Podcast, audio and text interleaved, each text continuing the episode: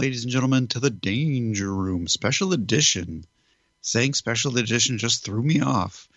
My name's Adam. My name's Jeremy. And we're here to discuss what if the all new, all different X Men had never existed. Number 23. This is the, the 23rd issue in the What If the All New, All Different X Men Had Never Existed series. we figured we would tackle this particular one because it's the best one so far. mm-hmm. Uh, let's see. Here's some stats. Cover date of March 1991, and uh, on sale January 15th of 1991. Cover price of a dollar. Uh, this one's titled "What if the all new, all different X Men had never existed?" And it is this is a special edition episode because I don't know all of everything we're going to cover is out of continuity, Right. so we're not we're just throwing this out there into the ether, It doesn't matter. And it doesn't matter. We're going to skip an episode. This is the one to skip. If we were clever, we would release it as soon as we will, but then number it as whatever episode we did, the all new, all different dot five. I don't think I'm that clever though. Yeah, good luck figuring out that. Yeah. That sounds. Uh, you just gave me a headache. Just seems like a research that, that I don't know if I'm gonna I'm gonna actually do. But anyways, yeah. So the cover of this guy here is uh, the the old X Men bursting through the page uh, of the new X Men, which is in uh, stark uh, difference to what we actually saw in giant sized X Men number one. It's a good idea. Sure, I I'll never get tired of seeing variations of this cover, Adam. You got your five original X Men plus Havoc and Polaris. So this tells us right away we're right in the era of uh, the what issue sixty six, maybe a little bit earlier than that. Oh my god, now you're really stretching here. 60, 60 I don't remember. 66 was the last or 67 was the last? Sixty six is the last. 6. Okay, so then this is this is essentially giant-sized X-Men number 1. Yeah, yeah. And then we go to X-Men 94 after that for the Count Nefaria and his What were his bad guys called? We'll find out in this issue. If, The Animen. Animen, that's right.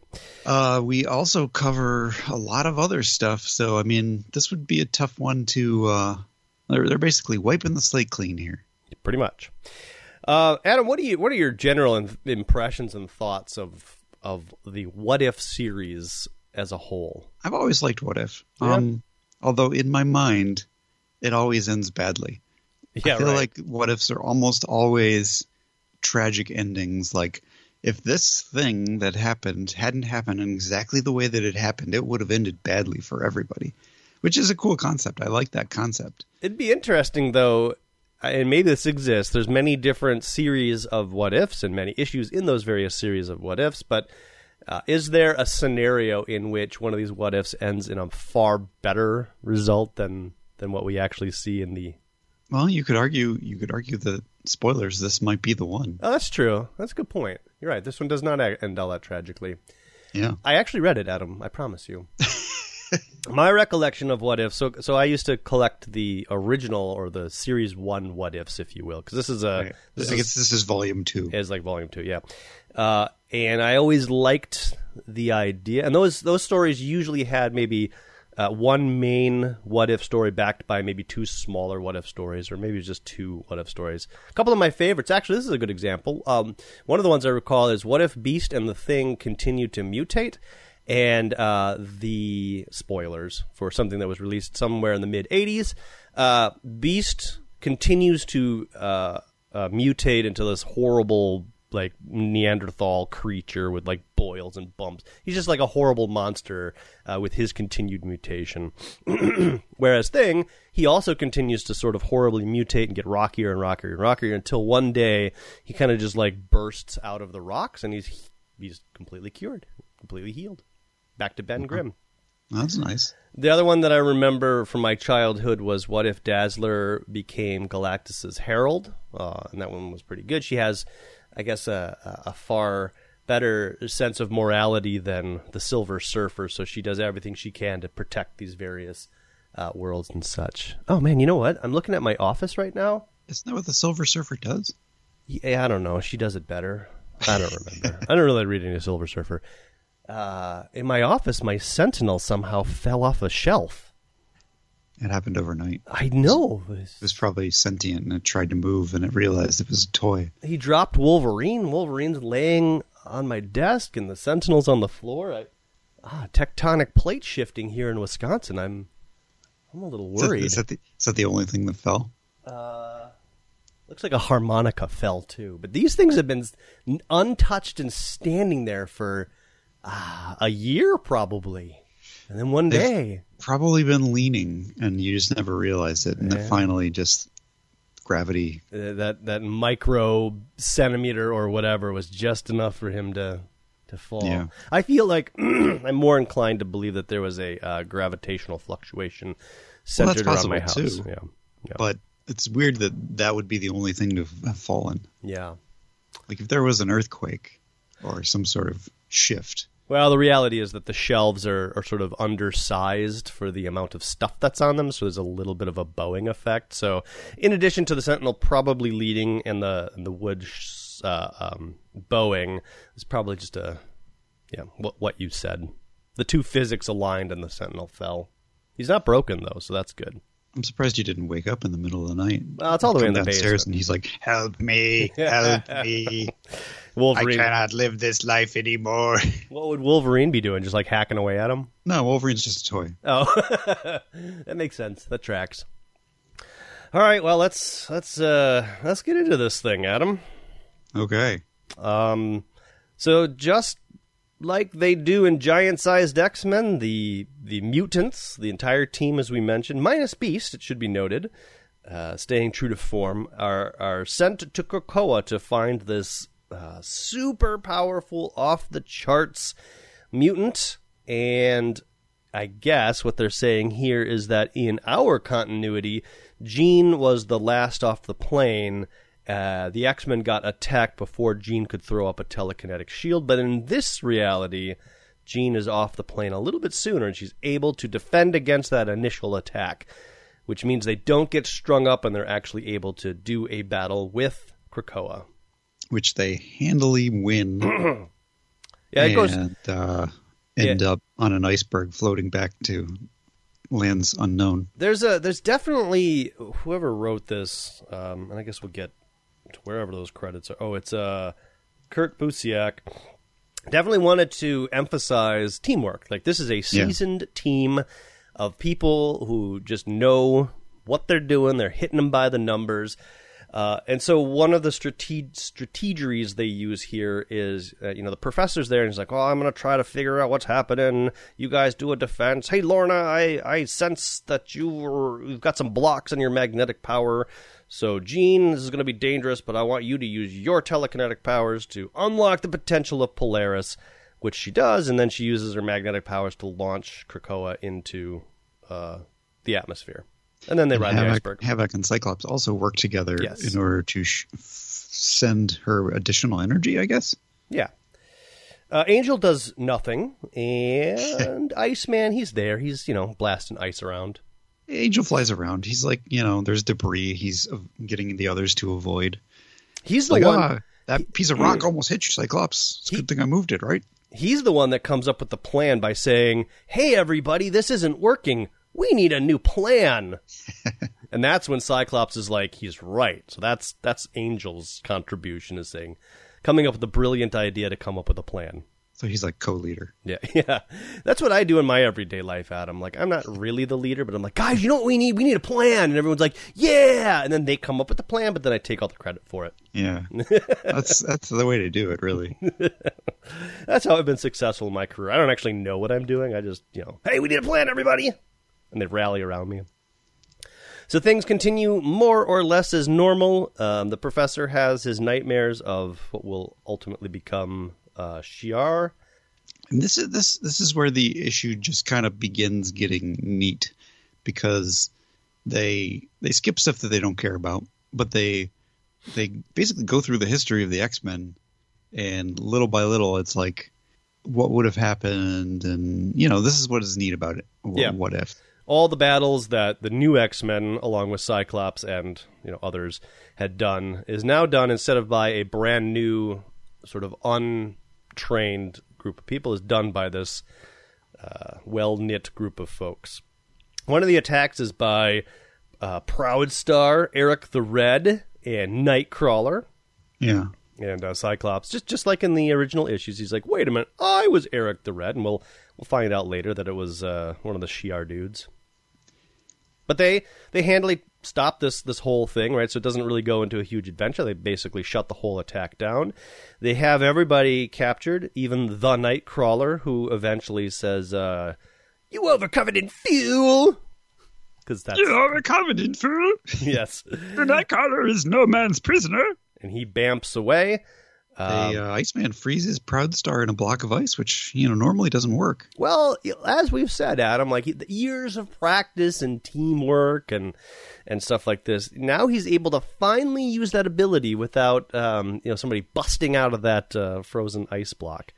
Could you say that Krakoa gave him an extra like bit of confidence that he lacked otherwise? Maybe. I, I, I, let's go with that. uh, I have a question though. Is Proudstar dead? Uh, no, because they they point out and say, "Oh, we we better get this guy out of the uh, ice before he dies." Okay. At some point, uh, where did they say that? Uh, da, da, da, da, da. Well, he says we've got plenty of other things to worry about, like making some ho- air holes for Mister Frosty here. Mm, that's true. You're right. So Iceman does say that. So he is uh he's not going to die, but I guess if they left him there, he might die. Uh, here we get Beast coming back, fresh from being an Avenger. He's like, "Hey, that was great. It was just like old times. uh, is I it really enjoy working with you guys." Is it? Yeah, here he's not quite ready to move back to the X Men, or is this where he Nope. moves back with the X Men? No, he's just visiting. He's Yeah. like, "Hey, wanted to see you off because the professor's going somewhere, going on a vacation or something." Well, he's been very stressed out because of all 'Cause of these the nightmares? the Yeah, nightmares okay. that he's had. And now we've got sort of a connecting block with uh, I can't remember whoever the Shi'ar guy is.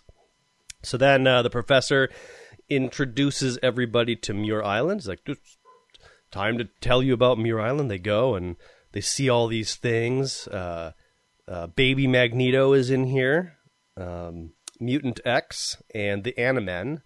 And they're like, "Who's Mutant X?" And they're like, "Pray you never find out." And we don't. Yeah, Uh, also, Baby Magneto, Magneto, Bag, Baby Magneto never uh, is not Baby Magneto. Oh, because Eric the Red gets captured here. That's right. That's because Eric the Red, the Shi'ar guy, shows up on Muir Island and then uses his power to return Magneto to old age. yeah. Yep. So that none of that happens. So Magneto's still a baby and will remain so for for the duration here. Banshee's so here, much better. hanging out with Moira. I think that's So, Banshee. yeah, anyways. we we uh well, Banshee was a villain at this point, so I Mm, guess I guess by now I guess he would be a good guy because the professor brought him onto the team. I think it. You could say that maybe through happenstance, because in the Marvel universe, there's only two Scottish people, uh, Moira and Ban- Eventually, they had to meet. yeah. so they meet and they, I guess they they, we'll, we'll just say they fall in love, uh, or it's some other redheaded guy that has uh, uh, Banshee's haircut. Either way, I don't think he gets a line in this issue, so it doesn't really matter. Um, The Sentinels return, Yep. and then it's the issue 100 where they all have to go into space and fight what was the other X Men, but this time they just go up to space and fight uh, the Sentinels, handily defeating them. And then there's the issue of having to pilot the ship back to Earth. It's very it's very cute though too because Scott and Jean are basically having the same argument that they had in normal continuity, but Lorna's here and she's like, "Hey guys, um, I, I could, uh, hey, I, I could, uh, hey, you know what I could do? Will you guys shut up?" And then she's like, "I have magnetic powers. We can all stay back here, and I can use my powers of magnetism to easily lower the ship on into, onto Earth." Yeah. And they're like, so "Oh, okay." Jean Grey doesn't die or become Phoenix. Was Havoc and Lorna in that issue, issue 100? I don't think so because it was a whole different uh, team. And and had Polaris been there, she might have said that. Okay. I So feel then, like at this point they were just off the team and doing their archaeological stuff or whatever. yeah, yeah. I mean, this kind of glosses over like, it doesn't really make any. Well, if you go back to the original continuity where the new X Men are there, they save the day, save all the X Men, and then all the old X Men are like, "There's too many mutants here. We're all leaving." Um, seem to be again, in original continuity, a bit of a cop out. Well, we know that like uh, Iceman and Angel and Beast Go to the Defenders. go to the Defenders, uh, the Champions at some point. Champion. Lorna and Havoc, as you said, go do their archaeological thing, which basically just leaves uh, Jean, who then goes to college at some point, and Cyclops. Beast goes to join the Avengers at some point and turns blue. Right. Well, that turning blue guess- happens yeah. before giant size. Blue is before the Krakoa, yeah, Yeah. that's true. Either way, um, I guess with no new X Men, these folks feel an obligation towards duty to fulfill the mission of the X Men. Uh, so we'll just go with that. But either way, uh, so so there's no Phoenix, but Phoenix will play a part in the future here. It's true. Um, So yeah. that's when the Beast does say, uh, "This is great. I've uh, I, I want to come back. Is that cool?" And they're like, "Yeah, heck yeah, that's cool." that's great. And then in the shadows, we see a being who is using his blending into the shadows power. We'll see that throughout the issue. I didn't actually Somebody, yeah, notice. somebody really here. leans into that, which is kind of fun. right, right. The thing that he used to do, but then never did for a while. Yeah, he's doing all throughout this issue. They also mention uh, the professor's connections to uh, Fred Duncan. They never say Fred Duncan's name, but his government contacts. And the professor's like, "Yeah, those Sentinels were built with tax dollars. I'm going to make some phone calls to my government friends and make sure no public dollars are ever used for something like this again." Which is, I guess, something that didn't really happen before. We also find out that Moira had to turn Eric the Red over to Shield. So she does. is that was that a lead up to anything, or is that just I don't. Uh, I think Putting he, S.H.I.E.L.D. into I this. don't know. He escapes maybe, and that's what begins the whole Shi'ar thing. I don't remember. Okay. Well, the the next page, some people go out to uh, a bar and some people stay in, and that's when Lilandra shows up. Beast says, "Oh my stars and garters." Uh, yep, and this the professor's like, "Oh my gosh, it's that figure I've seen in my dreams." And then Lilandra sort of gives the whole lowdown of the intergalactic war. Eric the Red, who's really the Shi'ar dude, and that uh, the universe is doomed unless the X Men will come with them. So they agree to go into a Stargate and find themselves in the middle of the what's this uh, gem? The K- M'Kraan crystal battle. Yeah, Uh, it, yeah, because the the bad guy wants to get the M'Kraan crystal or something like that. But the the good part of this is that the X Men see the Starjammers and decide they the Starjammers have been taken prisoner, yep. and uh, they decide to go and some have some of them go and rescue them, and some of them will maintain the battle. And they managed to go and rescue him, and Would it be safe to say, Adam, that these star jammers who are tied up at the moment are are not jamming across the universe, they're star sitting. sitting across the, not sitting across the universe? Uh, Cyclops lets Corsair go, and Corsair's like, "Thanks, whoever you are." yeah, they never really connect, nope, they don't.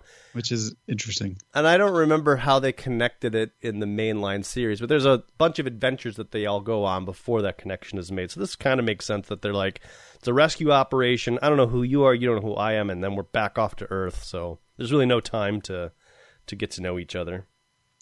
They get sent into the M'Kraan crystal as wasn't it just Wolverine that did that, or did they all do it? I don't remember. I, my recollection is that, and, and I'm probably confusing this with the Dark Phoenix saga, but Wolverine goes into a thing, and the Watcher's there who's like, you need to leave, and punts him out. But that might have been the Dark Phoenix conclusion. yeah, I get I, I get a lot of stuff Yeah. bleeding together. I think they all. I remember Storm being in there, so maybe they did go in, or maybe I'm just misremembering. I don't remember. But yeah, they're all in here now, the Star Jammers, as well as the X Men, and some lights uh, uh, are shown through, uh, which I guess freezes the. Um, the Star Jammers, but Jean had telekinetically linked everybody on Scott's command, so they're all sort of conscious of what's happening and are able to use the combination of their powers to stop the bad thing from happening. Yeah, they do a whole thing. There's Uh, even a- like everybody's. It's very similar to the way that they uh, sent Krakoa off. They all use their powers, send their powers into somebody who sends their powers into Scott, who is able to blast the M'Kraan crystal, and it saves the day. Right. And they even say there's a reference to remember the Z'Nox, the alien band of slavers we fought some time ago? We made a psychic circuit. Let's do that again. Which Yeah. they do, as you mentioned, as you described, and uh, it works. It destroys the whole thing, and everybody's safe. Well, it uh, it they they they're giving power to the crystal, so I guess they're making it better. So they don't destroy it, Hmm. but they save it. They knit it back together. I guess it's described as. Okay. So Well, either way, the, the the day is saved by this seasoned veteran team of the X Men. One of these elder Shi'ar dudes is like, "Well, Lilandra, you're still been condemned to traitor, so we'll have to figure that out." But that's a story for another day. yeah, they return to Earth, and then once again in the shadows, somebody overhears uh, Iceman saying, "We did it, gang! We saved the universe, the whole universe." Which is a thing people say. Well, you know, I mean, that's what you say. Having never saved the universe, I'm not sure whether or not I would say that. I probably would. I'd be like, hey, do you know I saved the universe? So things return more or less to normal. Um, if you remember, there was that Colossus-looking guy named Warhawk. He shows up. They easily take him out. Uh, Mesmero takes over the X-Men, but the X-Men are able to fight back and solve that problem. Uh, remember when they fought Moses Magnum? Uh, I remember Sunfire. That they, I remember they went to Japan because Sunfire needed help. It's a deep I- cut. It's a very Yeah. forgettable story in the mainline series, but they they take them out. Uh, another team that Sunfire calls out is the Canadian team of Alpha Flight, which is led by a, a short man named Logan. And Logan does not have any interest in Jean Grey in this uh, parallel because They've never met. he immediately meets. Uh, well, they probably met on this adventure, Sure. But uh, he he does meet um, what's her what's her face here, Is it Mariko or Yukio? I guess. Mariko. Mariko. Uh, yeah, Yukio's the other one. Yeah. And Scott oversees this, and he's like, Alpha Flight's leader, Wolverine. He's the most intense man I've ever met. And And, yet- yet, even he makes time for a personal life, for romance. Perhaps it's time I do the same. So, So Wolverine inspired uh, Cyclops to propose to Jean Grey. he doesn't even get the proposal out before Jean's like, "You dummy! Of course I'll marry you." Well, she reads his mind. I mean, come on. Probably. And She so knows what's coming. she uh but as she kisses him she she winces in pain and and she gets a flash of old timey handsome ponytailed bearded uh, Jason Wyngarde she she gets that whole that whole thing is happening Yeah. uh in parallel and she's like don't touch me Ah, I didn't mean that Ah, I got to figure some things out but this time they're able to figure out what's happening. And the professor is like, oh, you were being, it's some sort of psychic attack. yes now in the mainline series are they not able to figure out because maybe the professor is otherwise occupied with I don't know. Is he in space? I can't remember. He may either be in space in a coma or just depowered, but I feel like since none of that stuff has happened, the professor's now more available to to help out with this situation. Uh, and they figure it out. But in the meantime, before they solve that problem, they go fight Arkon, if you remember from from uh, X Men Annual Number Three.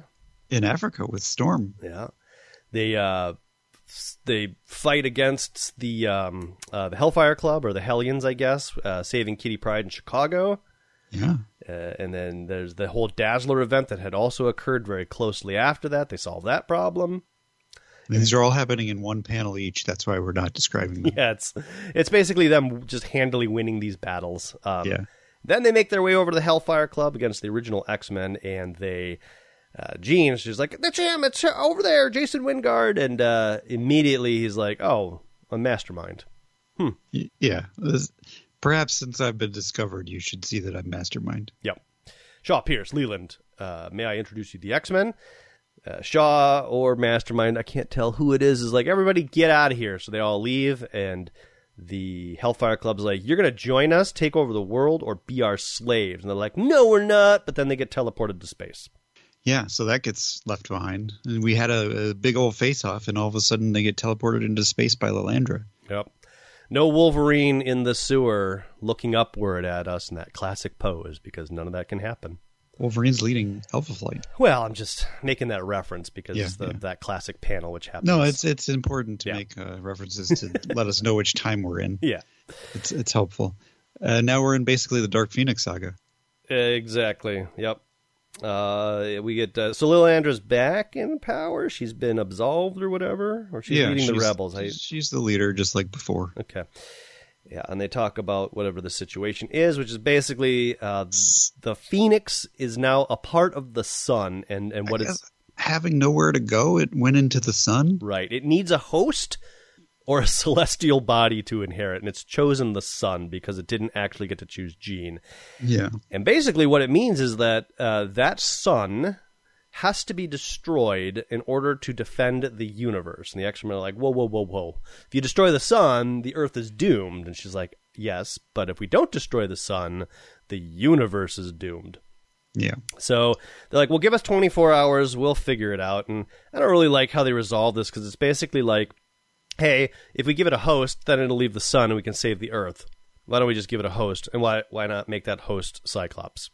It's a. It's. I mean, you know, Uh, here, here's the moral conundrum being Earth versus the universe is an interesting thing to sort of go through to try to figure out how are you going to solve that problem. Universe versus the Earth versus a single person feels like a easier equation to solve. Well, right. I mean, the plan is that Cyclops becomes the host, and Right. then they kill him. But it doesn't even have to be. I mean, honestly, it doesn't even have to be Cyclops. All you got to do is you got to go find somebody terminally ill and be like, "Hey, you wanna you wanna do the most heroic thing ever?" Yeah, they don't have time for that. I guess not. and so, Cyclops Cyclops has agreed to do it, so yeah, Cyclops is going to be the one to do it. But Cyclops is not going to be the one to do it because Nightcrawler. I'll just reveal. Skip to the end here. he's he's hidden above. Well, how he? Somehow he was hiding in the shadows, and we don't actually see it. But he must have been teleported up with everybody else as well, or he took a shuttle or something. But somehow Nightcrawler's in space. yeah, And we don't really. F- maybe we do. He probably says somewhere, but yeah, I don't know. either way, he he knocks Cyclops out. Oh, he says he stowed away on the ship that came for Xavier because Xavier didn't get beamed up, but they needed his help. Ah, okay, okay. Yeah, he's he's come around, right? He was an e- quote unquote evil mutant when we first saw him, and throughout all of these adventures, Nightcrawler's been kind of watching and being like, "Huh, maybe I am the villain and these are the heroes. Maybe I would like to be a hero." And so, Like you, I'm a mutant, but my appearance is as much a curse as a mutation. Humans have hated me since the birth, spat at me, hunted me. Often they have tried to kill me. We get a scene out of Giant Size X Men, and yep, uh, yep, yep, of him being uh, uh, uh, chased with a bunch of torch-bearing Germans. right, Uh, so it was when the Eric that it was, it was that. So it was that when Eric the Red approached me, he found a willing ally. He lied to me, true, told me you strove to ensure both mutants and humankind, but I eagerly accepted his lies as gospel. But then I realized by hanging out in the bushes that you guys were okay. Yep, and so he's gonna do this thing. he steals the shuttle and, and Cyclops runs up to the bridge and he's like, That's not me in there and they're like, Oh, well the guy in the spacesuit didn't say anything, so we just assumed it was you which is thin, but whatever. Uh, but yeah, he, he gives that whole story he's like, Look, I'm gonna do this. It's my uh, my sacrifice. Uh, and so he flies towards the sun, the Phoenix sees him, he gets all of the power. Uh, he's beautiful, beautiful. Uh, I guess he dies. And they blow up the ship. Yeah. I think. Yep. Quickly, Lilandra snaps before the Chaos Bringer realizes the situation and asserts control. And then they blow up the spaceship, and that solves the Phoenix problem, at least probably temporarily. Although, I guess we don't know that. I, yeah, so so Lil, the Shi'ar destroy that spaceship. There is a hard lesson here, my X Men, but a valuable one.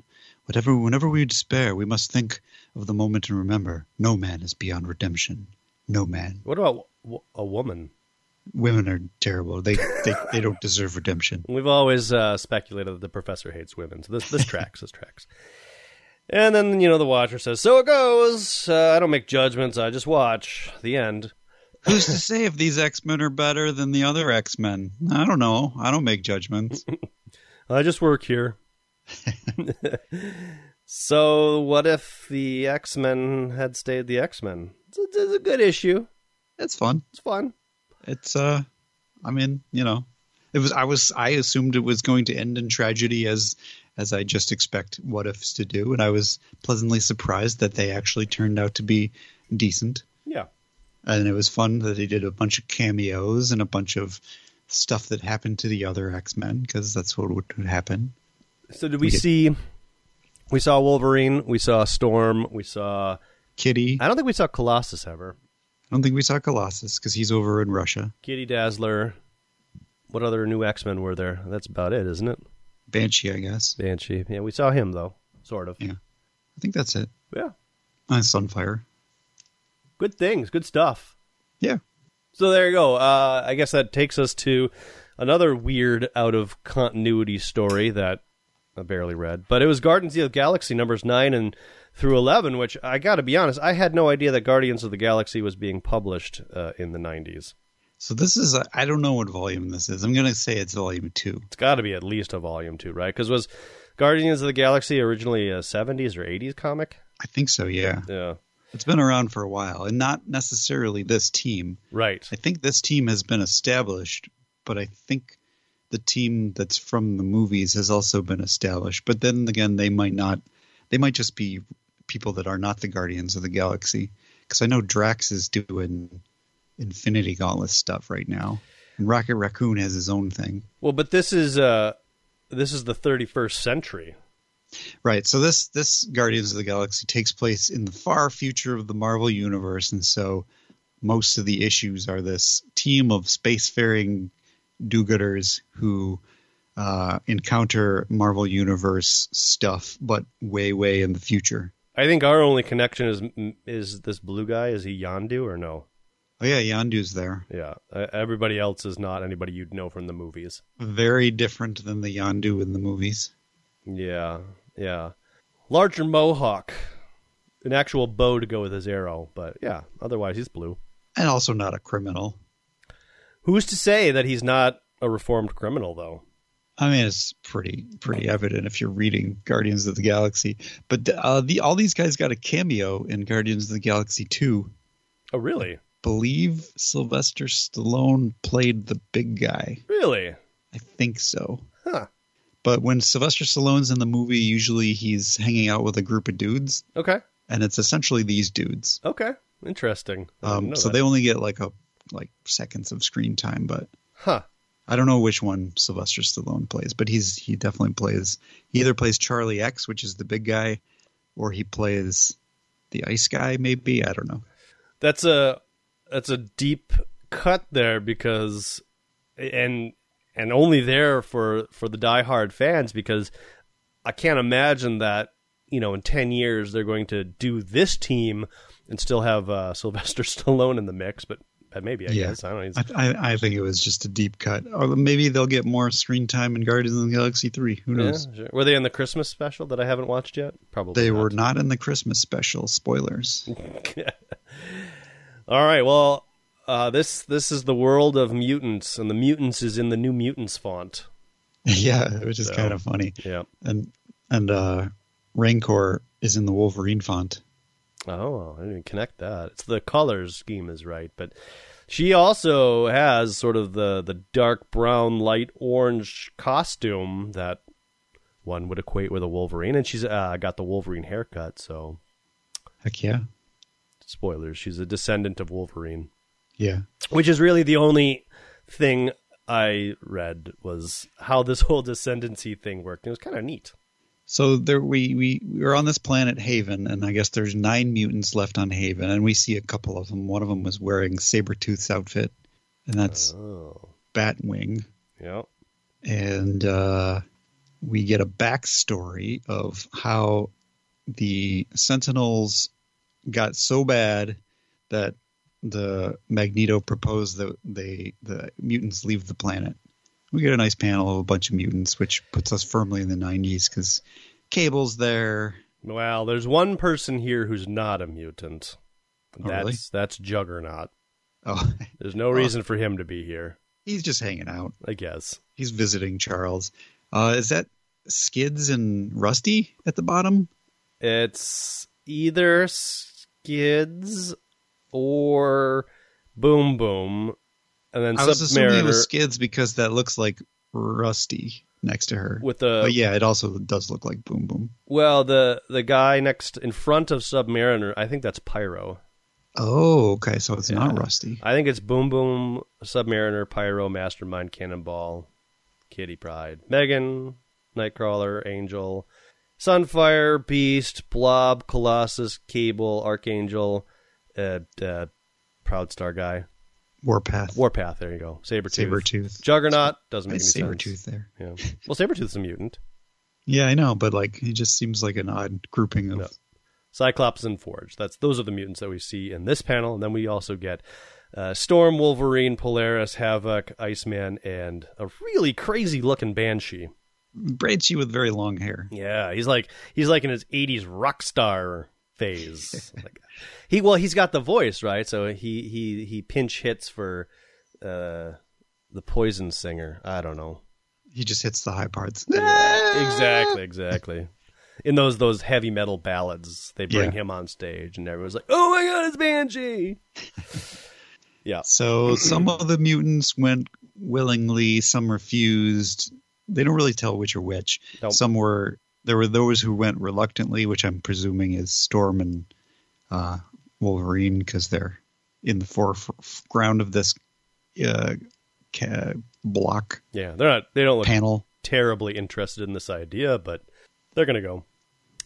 Uh, So they shoot off into space, but apparently Apocalypse follows along. And then there's a battle to the death between Apocalypse and Magneto, in which they both die. And only which we don't actually see any of this. No, and then several generations later, we see Wolverine descendants. I'm gonna guess Angel descendants, uh, Magma from Volcanoes, not a Magma descendant, and some other Nope. folks that, Yeah, we don't know who these are. We just know that this is Wolverine. yeah. Th- this is the original Wolverine. There's a dude He- here uh, He's still alive. w- that has like purple skin and a headband and one eye, so so maybe he could be a Cyclops descendant. Maybe. Yeah, we don't know. Uh, so Wolverine leads the remaining people to survive on this barren planet that they, I guess, crash land on. Uh, but it barely supports life, so they have to make it for their own. Then at some point, Wolverine must die because now his descendants are there, and they are kind of there's like this cross half Wolverine, half Sabretooth type guy Yeah, with a big beard. It's kind of cool looking, but apparently he's terrible. yeah. And then we see He's got This- children who have children, and then there's this sort of bald Wolverine who Rancor. Yeah. Well, there's this like bald Wolverine who's got like claw armbands, so they're keeping up the claw motif. Whereas this Rancor person, she's got claws that come out of her fingertips. So Right. somehow the metal has been inherited through all these lineages, which doesn't make a ton of sense, but whatever. It's all good. They preserved adamantium. Sure, they remelted it down and put it in the next body. They should all have bone claws. Yeah, they should. Uh, this is before Bone Claws, though, for This sure. This is before bone claws. So yeah, it doesn't make any sense really, unless they pre- like brought with them some sort of prepared adamantium. So Rancor is awful. On her 16th birthday, she kills her father. She claws her father's beating heart from his chest, which I guess is a way to kill a dude who has a healing factor, assuming that any of these people have healing factors. Yeah. And that brings us up to date. Uh, there's an underground team of humans who are trying to usurp the nine mutants that have taken over the planet, but the humans uh, don't are, are afraid to congregate and actually overpower the mutants, even though there's there's tons of them and only nine of the mutants. Those the mutants have power, so they try to get the Guardians of the Galaxy involved, and they do They do. the Guardians of the Galaxy split up, and half of them go talk to Rancor, and half of them go talk to the populace of the people. And Rancor immediately realizes that, oh, well, if half of you is talking to the populace of the people, then that means you've already talked to the underground, because the rest of them would be too scared. So she takes that half of the team uh, prisoner, so the other half of the team has to rescue the half of the team. Meanwhile, uh, Starhawk is taking this dude Gerard to a volcano that Phoenix lives in for some reason. We got to have a Phoenix if there's a mutant story. Yeah, and then ba- basically after that, the rest of that, the rest of the t- ten and eleven is the rebirth of Phoenix in the, into this Gerard guy, and the Guardians of the Galaxy fighting all the mutants.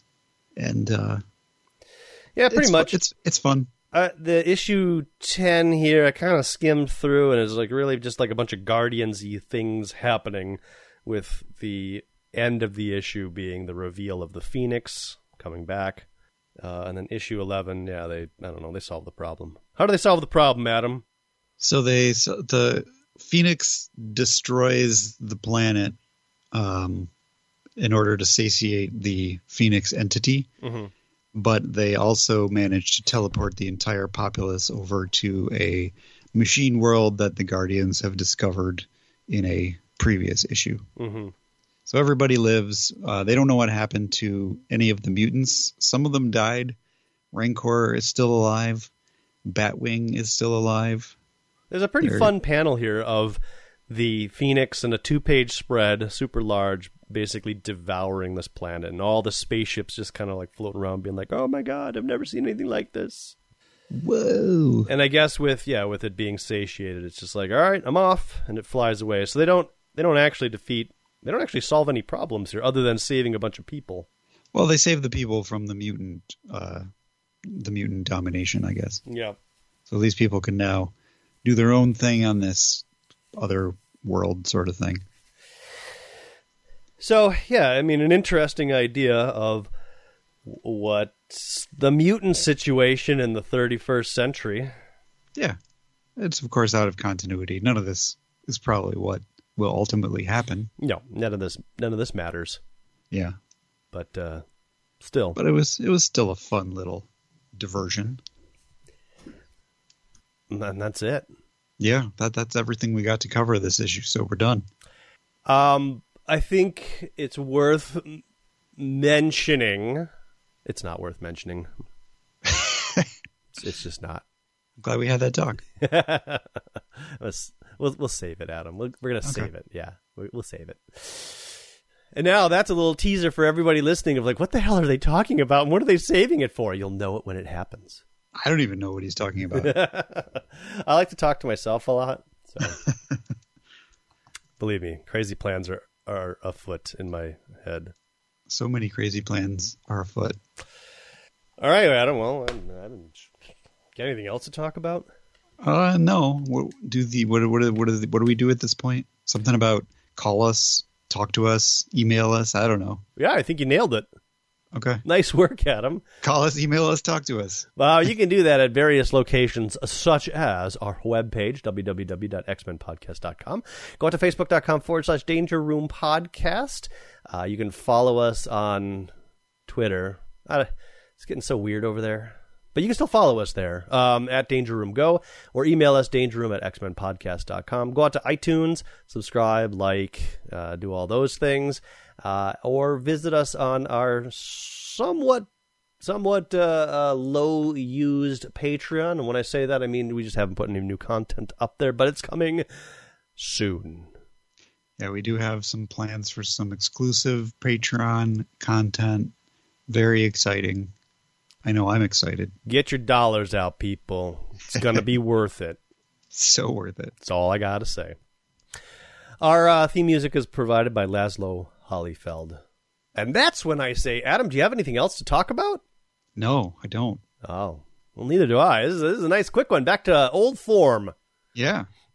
quick, no wasting of our people's time. So I guess uh, I guess I'll just stop wasting people's time and say, well, until next time. My name's Jeremy, My name's Adam. and the danger room is closed.